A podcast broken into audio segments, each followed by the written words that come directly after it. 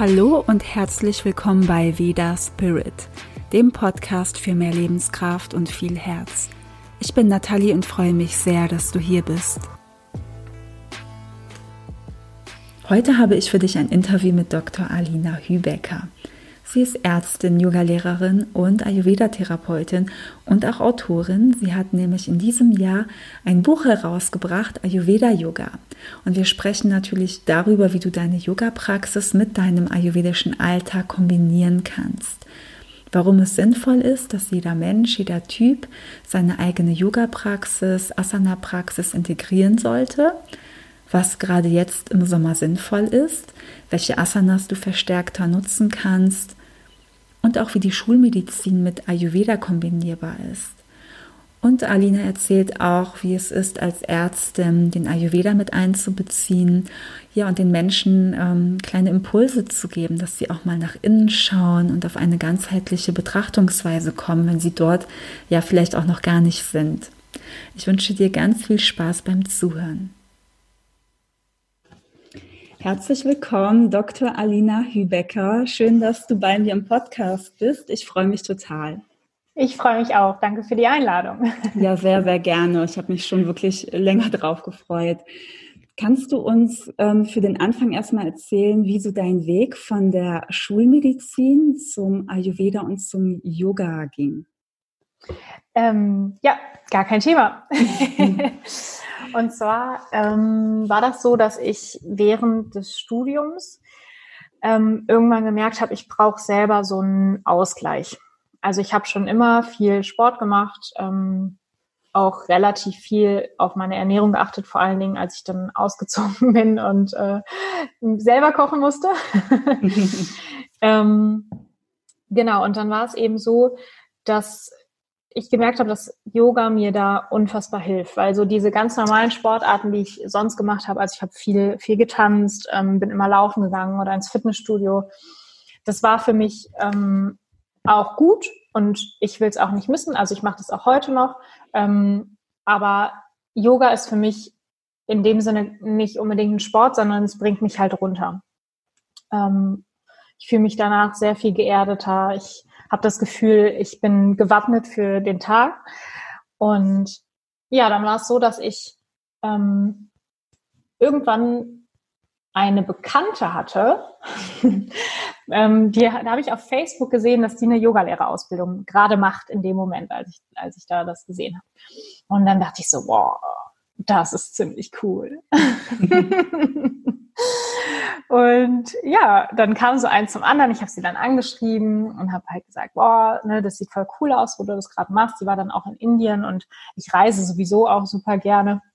Und dann dachte ich, das könnte irgendwie auch was für mich sein. Mm, und dann hat es tatsächlich noch mal anderthalb Jahre gedauert, bis ich mein Studium fertig hatte. Und dann habe ich gesagt, okay, nach dem Studium, wenn ich wirklich alles alles so dieses Konservative fertig habe, yeah. dann mache ich so mein eigenes Ding. Ähm, genau, und dann bin ich erst nach Neuseeland und dann nach Indien geflogen und habe da meine Yogalehrerausbildung gemacht. Und in dem Zuge hatten wir auch so ein bisschen Theorie über Ayurveda. Mhm. Weil, ich meine, das weißt du ja auch, dass äh, die zwei Lehren einfach eigentlich nicht voneinander zu trennen sind. Ähm, nicht nur, dass sie beide aus Indien kommen, sondern sie sind halt beide dazu da, um Gesundheit zu erhalten. Für mich ist Yoga im Ayurveda auch einfach ein, eine Therapieform, also ähm, um zu gucken, ähm, das war mein Laptop übrigens, hat man wahrscheinlich schon gehört. das macht nichts. ähm, Genau, äh, also um halt eben mich selbst ins Gleichgewicht zu bringen, um meine Patienten, meine Kunden ins Gleichgewicht zu bringen. Und da bin ich in Kontakt gekommen mit einem Ayurveda-Arzt, der dann auch nochmal meine Konstitution bestimmt hat, mir schon so ein paar Tipps gegeben hat. Und ich fand es einfach super interessant. Also gerade so mit so einem medizinischen Auge drauf zu gucken und ähm, es hat alles so viel Sinn gemacht.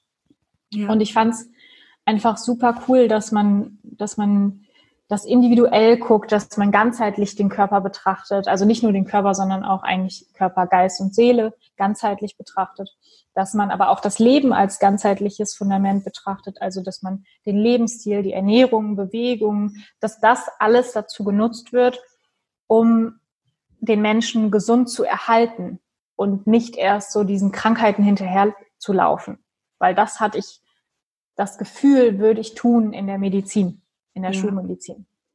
Und oft ist es auch so. Oft ist es so, dass wir ähm, schulmedizinisch Krankheiten als chronisch betiteln und teilweise chronisch unheilbar.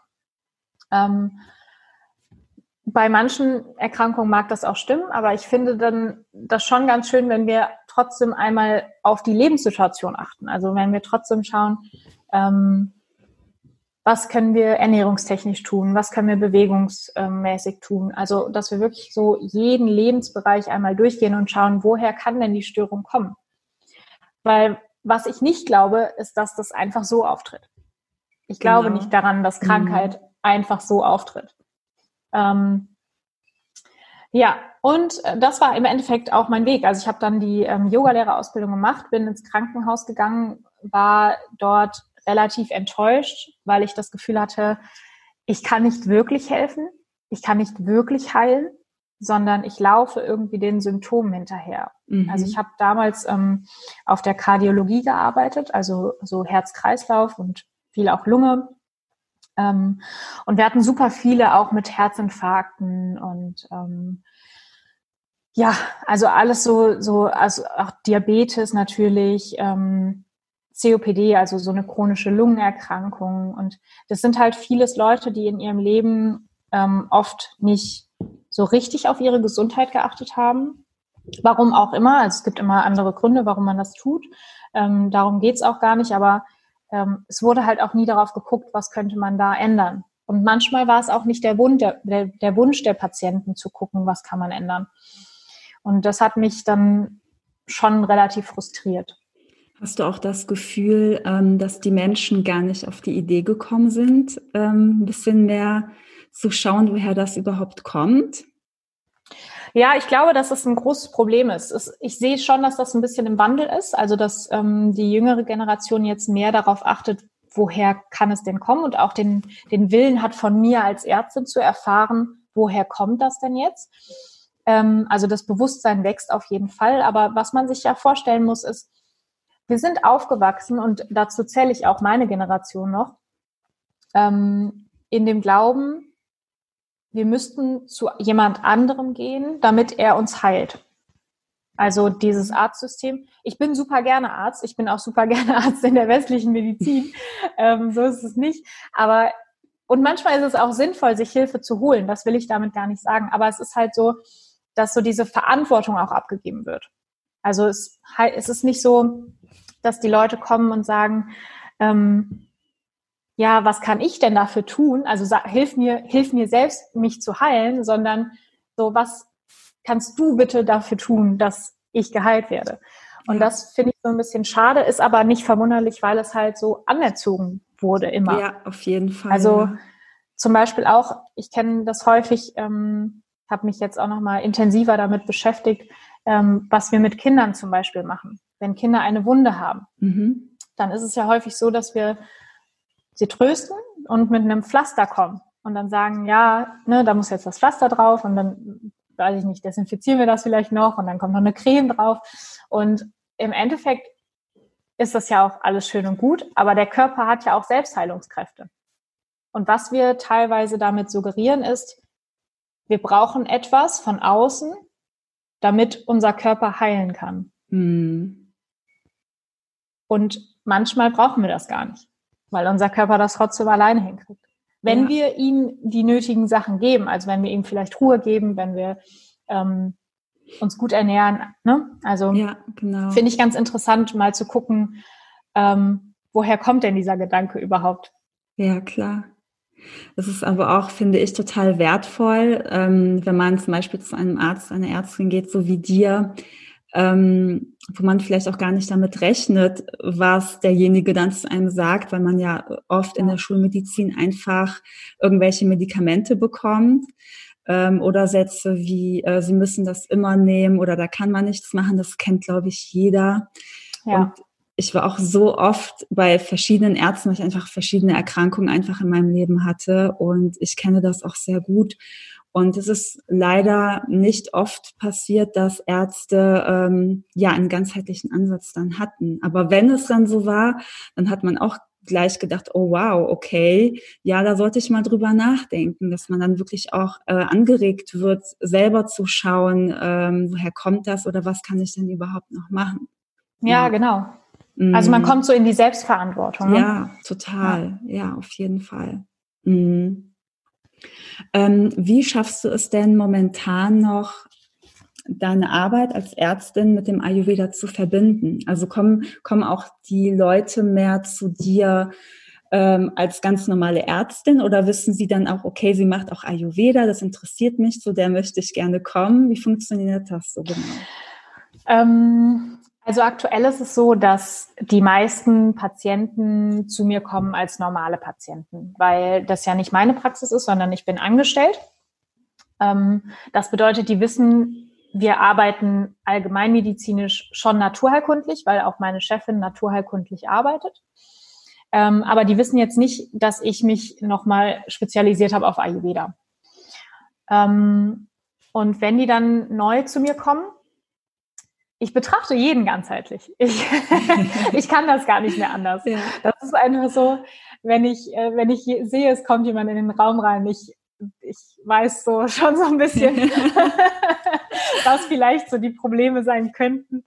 Ähm, und dann ist es halt ganz häufig so, gerade wenn es ähm, zum Beispiel um Rückenschmerzen geht oder um Magenschmerzen, um Verdauungsprobleme, dann ist sind zwei Fragen immer dabei. Und das ist, wie ernähren sie sich und wie ist die Verdauung? Ne, also ne, ja. ne, so mhm. wie oft gehen sie zur Toilette? Und dann sind schon viele manchmal so, mm, was will sie von mir? ähm, aber gerade wie du sagst, bei, bei so, ich würde sagen, bis Mitte, Ende 40, Anfang 50 sind schon viele dabei, die sehr offen sind. Vielleicht mag das auch daran liegen, dass das so ein bisschen gefiltert ist durch die Naturheilkunde. Hm, aber ich erlebe das schon, dass die Patienten dem gegenüber offen sind. Größtenteils. Okay, das ist ja also, schon mal gut. Ja, ja. Es, es, wird wahrscheinlich auch noch mehr mit den Jahren, denke ich. Also kann ich mir ja, vorstellen. Ja, glaube ich auch. Also ja. ich habe jetzt letztens auch noch mal gesehen, ähm, dass verschiedene Krankenkassen jetzt schon ähm, so ein bisschen auf den Zug aufspringen, wie damals bei der Osteopathie. Ähm, bei der Osteopathie ist es ja mittlerweile so, dass eigentlich fast jede Krankenkasse zumindest was zuzahlt. Mhm. Und, ähm, es gibt jetzt teilweise schon Krankenkassen, die auch für die Ayurveda-Beratung Zuzahlungen leisten. Ähm, allerdings weiß ich nicht, was die Voraussetzungen dafür sind. Okay. Aber also gut zu mhm. wissen, auf jeden Fall für die ganzen Leute, die jetzt zuhören, dass man sich da einfach selber schlau macht, finde ich. Ja. Ja. Mhm. Also ich weiß, wie gesagt, bei, bei Osteopathie ist es so, dass die Osteopathen einem Berufsverband angehören müssen. Mhm. Also zumindest meistens, in, also in meinem Fall war es jetzt so, ich bin bei der TK versichert. Ähm, genau, und dann ähm, ich weiß aber nicht, wie es eben bei den Ayurveda-Therapeuten ist, ob die irgendwie auch einen Heilpraktiker brauchen oder weil das halt noch komplett in den Start, Startlöchern ist so. Ja, okay. In den Schuhen. Gut. Ja, aber es wird, glaube ich, auch immer besser und immer mehr. Die TCM ja. ist ja auch schon, glaube ich, mit drinne. Ne, also ja, vor allen Dingen auch, also teilweise auch ähm, einzelne Behandlungen, ne, wie die Akupunktur, genau. die ist ja abgedeckt. Ähm, ja, also ich glaube, dass der Strang wächst und wächst, weil einfach auch die Nachfrage wächst und wächst. Also viele Leute, ich, ich kenne ganz viele, ähm, die jetzt, ich arbeite in der Allgemeinmedizinpraxis, aber ich arbeite auch ähm, privat mit den Ayurveda-Kunden. Ja. Und da ist es immer wieder so, dass ähm, die Kunden zu mir kommen und sagen, sie schätzen halt diese Kombination aus Schulmedizin und Ayurveda, aber ähm, sie gehen eigentlich auch nicht mehr zu einem Schulmediziner. Also viele gehen auch eigentlich nur noch zu Heilpraktikern oder naturheilkundlichen orientierten ähm, ja, Ärzten maximal. Ne? Das ist so das, ja. das, was sie noch am ehesten machen. Aber ähm, ja, ich glaube, dass der Wandel stattfinden muss, auf kurz oder lang. Ja, denke ich auch, ja. Ich meine, die Schulmedizin ist ja nicht äh, grundlegend schlecht, sondern kann auch nee, helfen. um Gottes Willen. Ja, ja, genau. Also und, das ist, ja. Ja, und die Kombi ist einfach super toll, finde ich nämlich auch, ja. ja. Also für mich ist das auch ein ganz, ganz großes Anliegen. Ähm, ich würde mich niemals komplett gegen die westliche Medizin, also mhm. gegen unsere Schulmedizin stellen, weil es auch zum Beispiel so ist, wenn ich jetzt einen Knochen gebrochen habe, dann möchte ich keine ayurvedische Salbe da drauf haben, sondern dann möchte ich, dass das gerichtet wird und ja. dann, dass das heilt. Und dann kann man gucken, okay, wie kann ich denn danach mit Ölen irgendwie die Heilung fördern? Wie kann ich denn mit Physiotherapie arbeiten, also mit Bewegung? Ähm, man muss alles einfach immer, oder man muss gar nichts, aber ich finde, man sollte immer ähm, alles ganzheitlich betrachten. Ja. Und einfach sich das Beste aus dem holen, ähm, was man zur Verfügung hat. Mhm, genau, finde ich auch. Ja, super. Mhm. Ähm, du hast auch vor kurzem ein ganz tolles Buch rausgebracht, Ayurveda Yoga. Genau. Und äh, es ist ein erstes Buch, ne? Genau, das ist mein erstes okay. Buch gewesen, ja. Und wie bist du dazu gekommen, dieses Buch zu schreiben? Also wolltest du schon immer ein Buch schreiben und wie bist du dazu gekommen und worum geht es genau in dem Buch? Ähm, ich wollte schon seit längerem ein Buch schreiben. Also ich glaube, die ersten Sachen habe ich geschrieben, da war ich 17, 18. Ähm, da ging es aber mehr in die Romanrichtung. Ah, okay. also eigentlich so ein bisschen ähm, weg vom, vom Sachbuch. Ähm, aber es hat sich dann irgendwie rauskristallisiert. Ich habe ja dann angefangen vor knapp zweieinhalb Jahren, glaube ich, mit meinem Blog ähm, der sich jetzt auch schon in der dritten Version befindet. ähm, und ich habe da ge gelernt, dass, dass mir dieses Schreiben einfach super leicht fällt. Also ich liebe es, Texte zu schreiben. Ich kann mich teilweise auch besser ausdrücken, wenn ich schreibe, als wenn ich diskutieren muss zum Beispiel. Mhm. Bin ganz schlecht in Argumentation. ganz schlecht. Ähm, und dann habe ich einfach erstmal nur so aus Spaß Blogartikel geschrieben über Ayurveda, über Yoga, über Medizin, ähm, über die Ganzheitlichkeit, auch über Mindfulness-Themen. Also alles so was, worauf ich einfach Lust hatte. Und ähm, dann kam irgendwann der Riva Verlag auf mich zu mhm. und hat dann gesagt, ähm, sie finden das cool, was ich mache. Also ich war dann mittlerweile auch ein bisschen aktiver auf Instagram und hatte mich auch da ähm, darauf spezialisiert auf die Kombination von Ayurveda und Yoga. Ähm, und sie würden das halt gerne quasi als Buch ausbringen. Und ich dachte noch so, ich habe die E-Mail gelesen und dachte so, ja, genau, als ob. erstmal so, erstmal so gegoogelt, ob, äh, ob das wirklich die Adressen sind und so, ne? Ja. Was man halt so macht, wenn man nicht so richtig daran glaubt, dass man selbst jetzt gemeint ist. Ähm, ja, und im Endeffekt, ich kann nur sagen, ich hatte super Glück. Es hat alles funktioniert, was ich mir ähm, erhofft habe. Und ich habe das Buch innerhalb von einem halben Jahr dann geschrieben. Und für mich ist das ein totales Herzensprojekt. Also ich liebe, wie das gestaltet ist. Ich liebe, was ich da reingeschrieben habe. Ich habe mir das ja dann auch mehrfach nochmal durchlesen müssen. Mhm, klar, ja. ähm, und ich glaube, dass es einfach ganz, ganz wichtig ist, weil auch im Yoga, ähm, ich höre so oft als Yogalehrerin, ich bin nicht beweglich genug für Yoga. Ich habe das Gefühl, ich kriege die Position nicht gut hin. Ich vergleiche mich auf der Matte mit anderen Menschen. Ähm, wenn ich zur Stunde gehe, habe ich das Gefühl, dass das mir nicht so viel bringt, wie wenn ich alleine zu Hause üben würde. Das waren so die, die Worte, die Sachen, die ich über Yoga auch oft zu hören bekomme. Und das Buch hilft dir einfach dabei, deine eigene Praxis zu finden. Und es erklärt dir vielleicht, warum manche Übungen dir leichter fallen und manche Übungen dir etwas schwerer fallen. Ähm, ich hatte jetzt am Sonntag auch ähm, so ein Livestream von Hugendubel, von dem Hugendubel-Event. Und da kam eine Frage auf, das war, mh, hm, ich bin übergewichtig und ich kann manche Positionen nicht gut halten. Was kann ich tun? Und meine Antwort war, tu sie nicht. Mhm. Weil wenn du spürst, wenn dein Körper sich dagegen wehrt, etwas zu tun und du in der Position nicht mehr atmen kannst, dann wird die nicht gut sein für dich. Dann überforderst du dich gerade. Und das, was wir weder im Yoga noch im Ayurveda wollen, ist Überforderung. Wir wollen, dass du ins Gleichgewicht kommst. Wir wollen, dass du gesund bist. Und irgendwann wird diese Position vielleicht möglich sein. Aber wir sind auch anatomisch teilweise anders.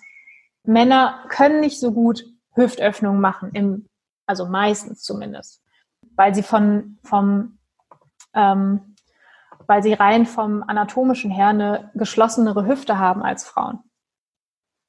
Und das muss man eben bedenken. Aber wenn es einem nie jemand sagt, ja. wird es halt schwer, ja. das zu bedenken. Ne? Total. Und dann denkt man ja auch, ach, Yoga ist nichts für mich, ich kann das genau. nicht. Ne? Ja. ja, genau, ich kann das nicht. Genau. Mhm. Aber im Endeffekt liegt es nicht daran, dass du es nicht kannst, sondern dass du es weder geübt hast, noch dass dir jemand gezeigt hat, was gut für dich ist.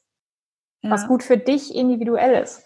Mhm. Und deswegen ist das Buch wirklich für mich einfach ein totales Herzensprojekt für alle, die sich mit Yoga beschäftigen möchten. Ja. Ähm, ich weiß gar nicht, ob ich es dir gesagt habe oder geschrieben habe. Ähm, ich habe ja total lange, also ewig lange auf so ein Buch gewartet. Weil, ähm, also Ayurveda mache ich jetzt seit acht Jahren ungefähr und Yoga glaube ich seit neun Jahren, also ein Jahr länger ungefähr, glaube ich, oder eineinhalb Jahre länger. Und äh, schon vor ein paar Jahren habe ich mich so gefragt, ja, die ganzen Yoga-Übungen, also ich gehe meistens auch ins Studio. Ja. Ähm, und ich habe mich dann immer gefragt, ja, was, was bedeutet das denn jetzt, was ich da die ganze Zeit mache? Weil das sagen nicht so viele Yoga-Lehrer. Ja. Und ähm, ja, und dann habe ich mich auch immer gefragt, für das Ayurvedische, also für die Doshas, Vata, Pitta und Kapha, okay, für was ist das jetzt gut? Was hat das für eine Wirkung? Das habe ich mich immer gefragt und dann habe ich auch immer gegoogelt, ob es so ein Buch gibt und dann gibt es immer noch nicht und ich habe mich immer gefragt, wann gibt es denn endlich so ein Buch?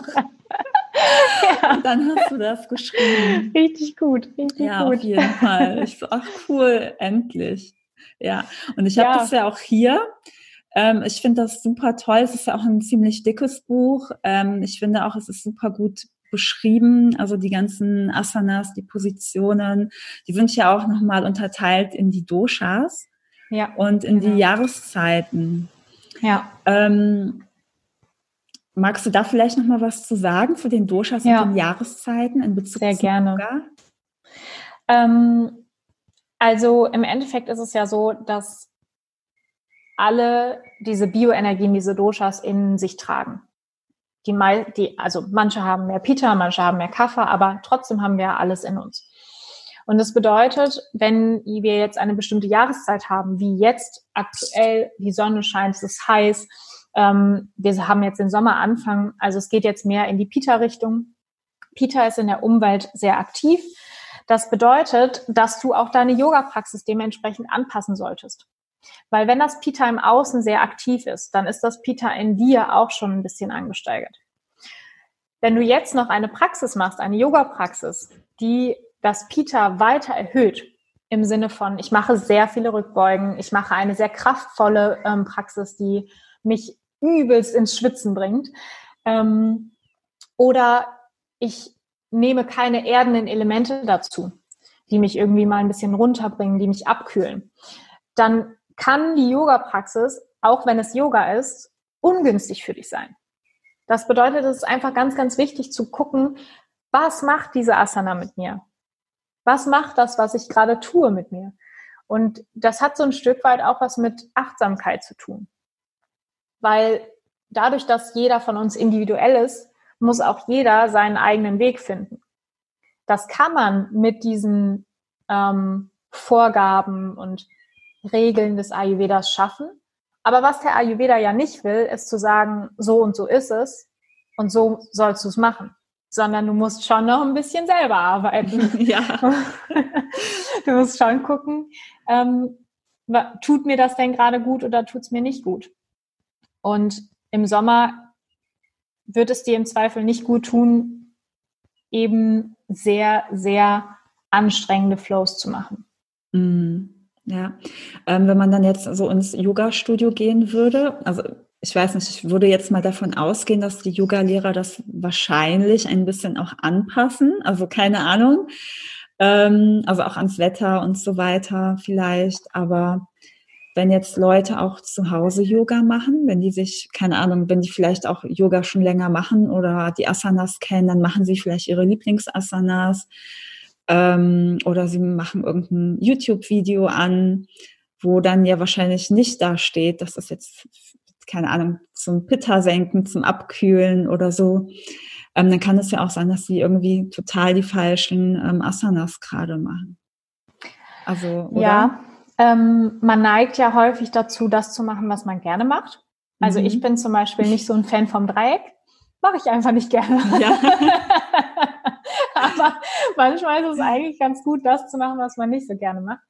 Ich glaube, ähm, ich glaube, dass wir solange wir kein, so, also man muss, man muss ein bisschen was wissen über das Ayurveda. Und das Wichtigste ist eben, wenn wir am Anfang einer Störung stehen und wir gut mit unserer Intuition verbunden sind, dann ist es häufig so, dass wir es schon noch schaffen, für uns selber zu entscheiden oder zu, für uns selber zu merken, was gut ist und was nicht gut ist.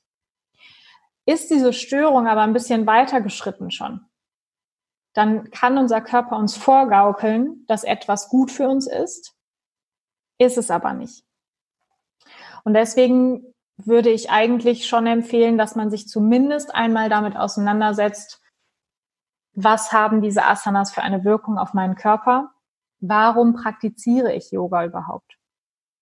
Ist es der rein körperliche Aspekt, dass ich dadurch fitter werden möchte? Oder interessiert mich schon noch, was für eine Wirkung dahinter noch steckt. Also, dass es meinen Stoffwechsel vielleicht antreiben kann, dass es ähm, meine Verdauung fördern kann, dass es meinen Schlaf fördern kann oder vielleicht auch unter, ähm, unterbrechen kann. Also wenn wir, wenn wir jetzt abends eine sehr erhitzende ähm, Praxis machen, dann kann es auch sein, dass der Schlaf nicht so gut funktioniert.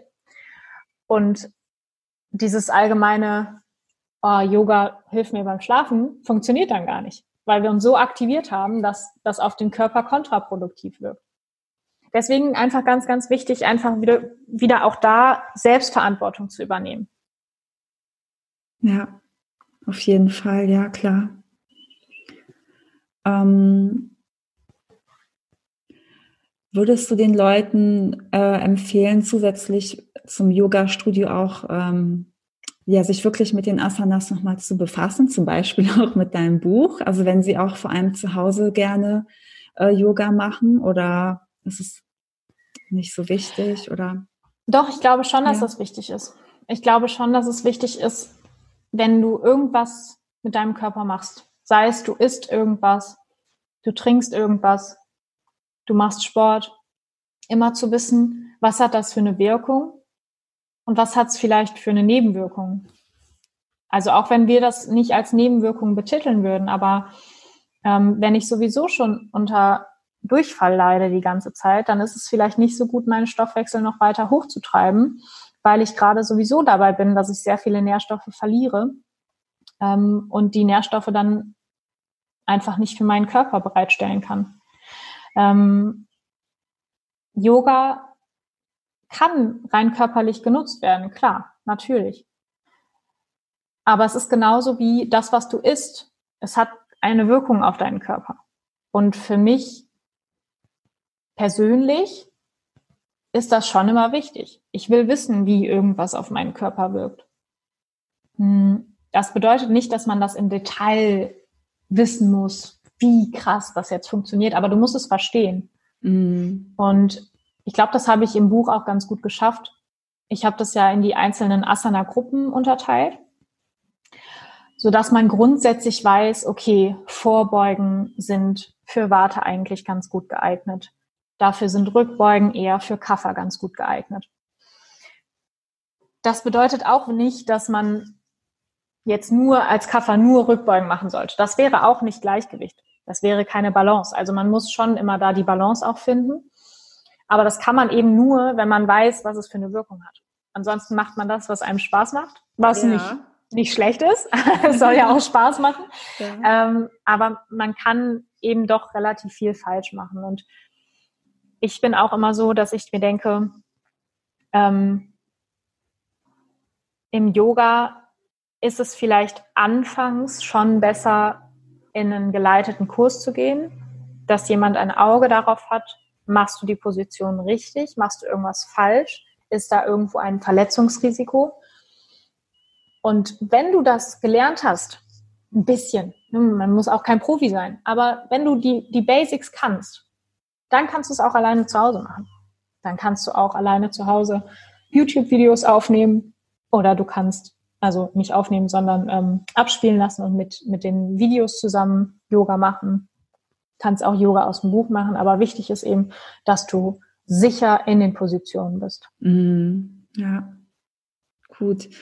Und ähm, jetzt fangen ja auch die heißeren Temperaturen an. Ich weiß, die Podcast-Folge wird das ganze Jahr über gehört, aber hast du ähm, vielleicht ein paar Tipps? Ähm, können auch ein paar ganz einfache sein ähm, für Yoga jetzt im Sommer. Also was würdest du da empfehlen? Also am besten ist es jetzt in der aktuellen Zeit, Yoga draußen zu machen. Yoga drinnen macht jetzt gerade gar keinen Sinn, weil es meistens eh viel zu warm und viel zu drückend ist im Raum. Also das ist schon mal ganz gut. In der Nähe vom Wasser ist auch immer sehr gut. Man kann dann auch zwischenzeitlich mal kurz ins Wasser huschen, sich abkühlen. Ähm, und kühlende Asanas. Kühlende Asanas sind vor allen Dingen Vorbeugen, Drehungen, ähm, Balanceübungen, aber auch alles Liegende, alles Sitzende ist eigentlich immer ganz gut. Ähm, ich würde, wie gesagt, Rückbeugen eher so hinten anstellen. Das bedeutet nicht, dass man keine Rückbeugen machen sollte, aber man sollte sie eher weniger anwenden als jetzt im Winter zum Beispiel. Ähm, und vielleicht auch einfach mal eine Yin-Yoga-Session einbauen. Also wirklich mehr in die Ruhe kommen, mehr ins Spüren kommen, ähm, anstatt so noch mehr ins Schwitzen zu gehen. Weil das haben wir sowieso. Wir erhitzen uns sowieso von außen. Hm? Genau, hm. ja.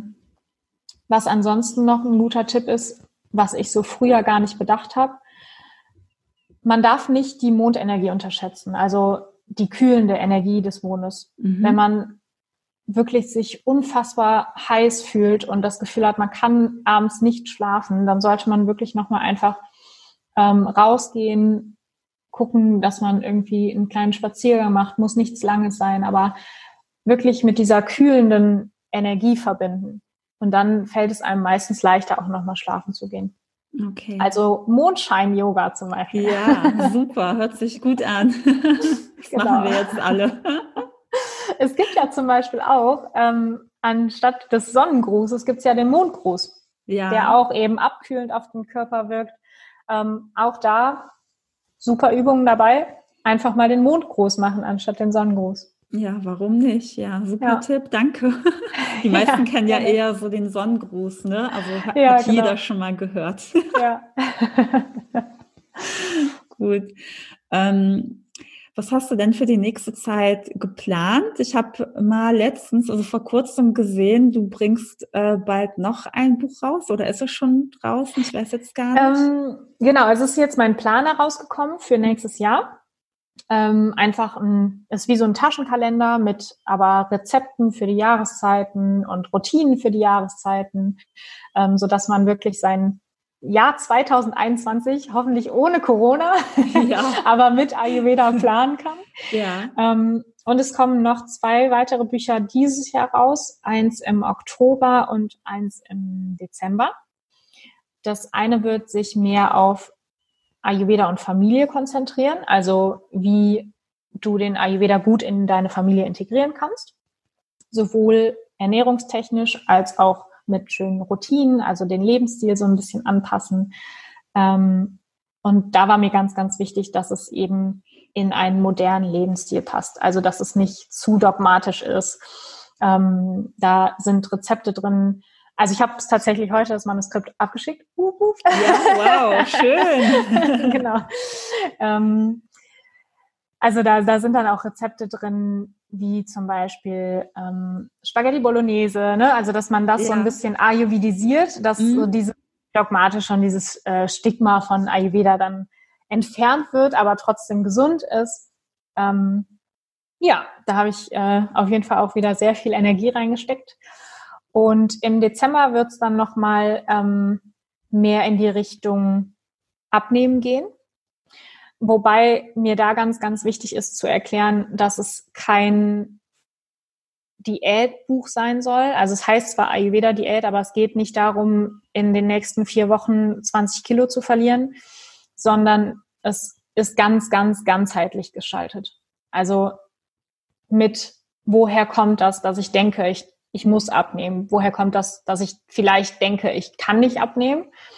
Ähm, also sowohl die mentale Ebene wird dabei sein, ähm, die Ernährungsebene ist auf jeden Fall dabei. Yoga wird wieder ein großer Teil sein, ähm, aber auch die Schulmedizin. Also ich werde das wirklich von allen Seiten beleuchten, ähm, sodass das ein ganz, ganz ganzheitliches Konzept ist, um eben eigentlich eher so sein Leben dahingehend umzustellen, dass die Gewichtsabnahme von alleine kommt.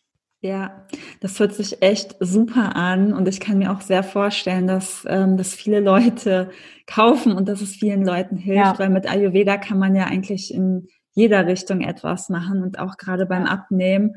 Ähm, und ich spreche das Abnehmen ehrlich gesagt total selten an, mhm. weil das ähm, für mich sowieso so natürlich ist, wenn man Ayurvedisch lebt oder sich auch äh, anfängt mit der Ernährung zu befassen, dass ja oft automatisch so eine Gewichtsregulierung kommt. Ja, ne? also, Regulierung, genau, das finde ich mhm. einen super schönen Begriff, mhm. weil du einfach in dein eigenes Gleichgewicht kommst. Du kommst in deine eigene Balance.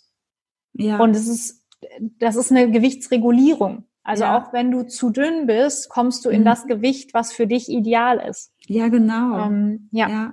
ja. Und für jeden kann das ja anders aussehen, je nach Typ, ne? Also. Ja, genau. Ja. Auf jeden Fall. Mhm. Und ähm, ja, darauf freue ich mich auch einfach total, weil das für mich auch so ein Herzensding ist, weil ich sehr viele Patienten mit Übergewicht betreue, ähm, die irgendwie auch nicht so einen richtigen Ausweg sehen. Und ich finde, mit Ayurveda musst du auf nichts verzichten.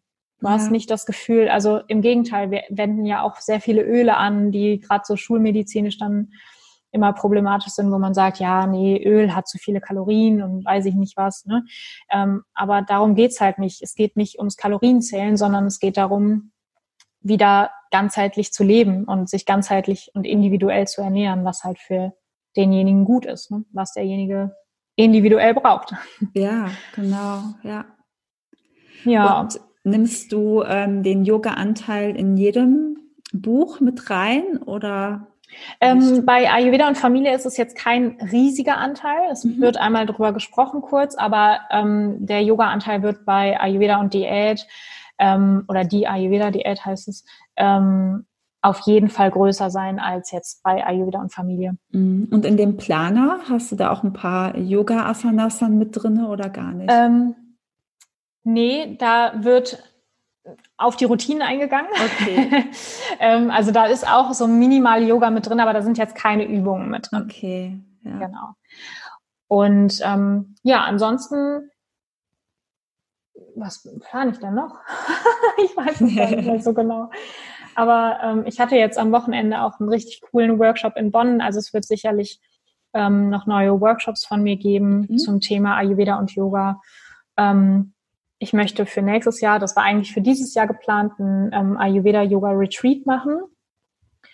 Das hat aber, wie gesagt, dieses Jahr wegen Corona nicht geklappt. Ähm, ja. Ich hoffe, dass es dann nächstes Jahr möglich ist. War bei mir genauso. Ja. genau. Ja. Das ist immer das Problematische dann. Ähm, und ansonsten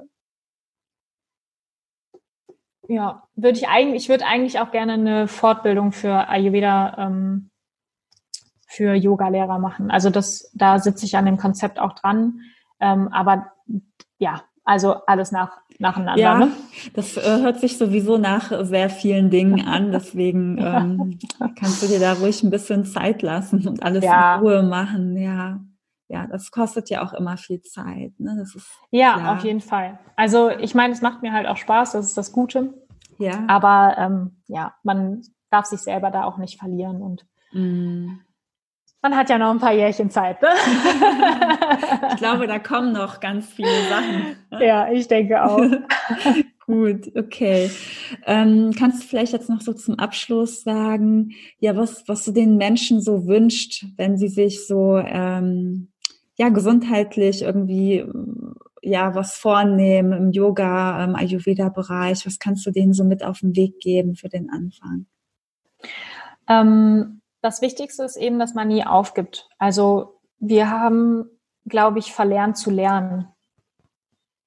Wir, also wenn ich daran zurückdenke, oder ich sehe es jetzt auch meine Nichte, wenn die laufen lernt, das kann die auch nicht von heute auf morgen. Fängt erst an zu krabbeln, dann zieht sie sich irgendwo hoch, dann ein paar Wochen später kann sie vielleicht einen Schritt, dann plumpst sie wieder hin. Und Kinder lassen sich oft nicht davon beeinflussen. So, dann, die sagen nicht, ja, nee, dann lernen, laufen lernen, warum? Brauche ich nicht. Ja. Die machen das dann halt. Und ich finde, wir haben halt oft verlernt, dass Lernen Zeit braucht. Dass wir einfach das immer wieder machen müssen. Und so ist es eben auch bei einer Ernährungsumstellung und so ist es auch bei neuen Routinen, bei Yoga.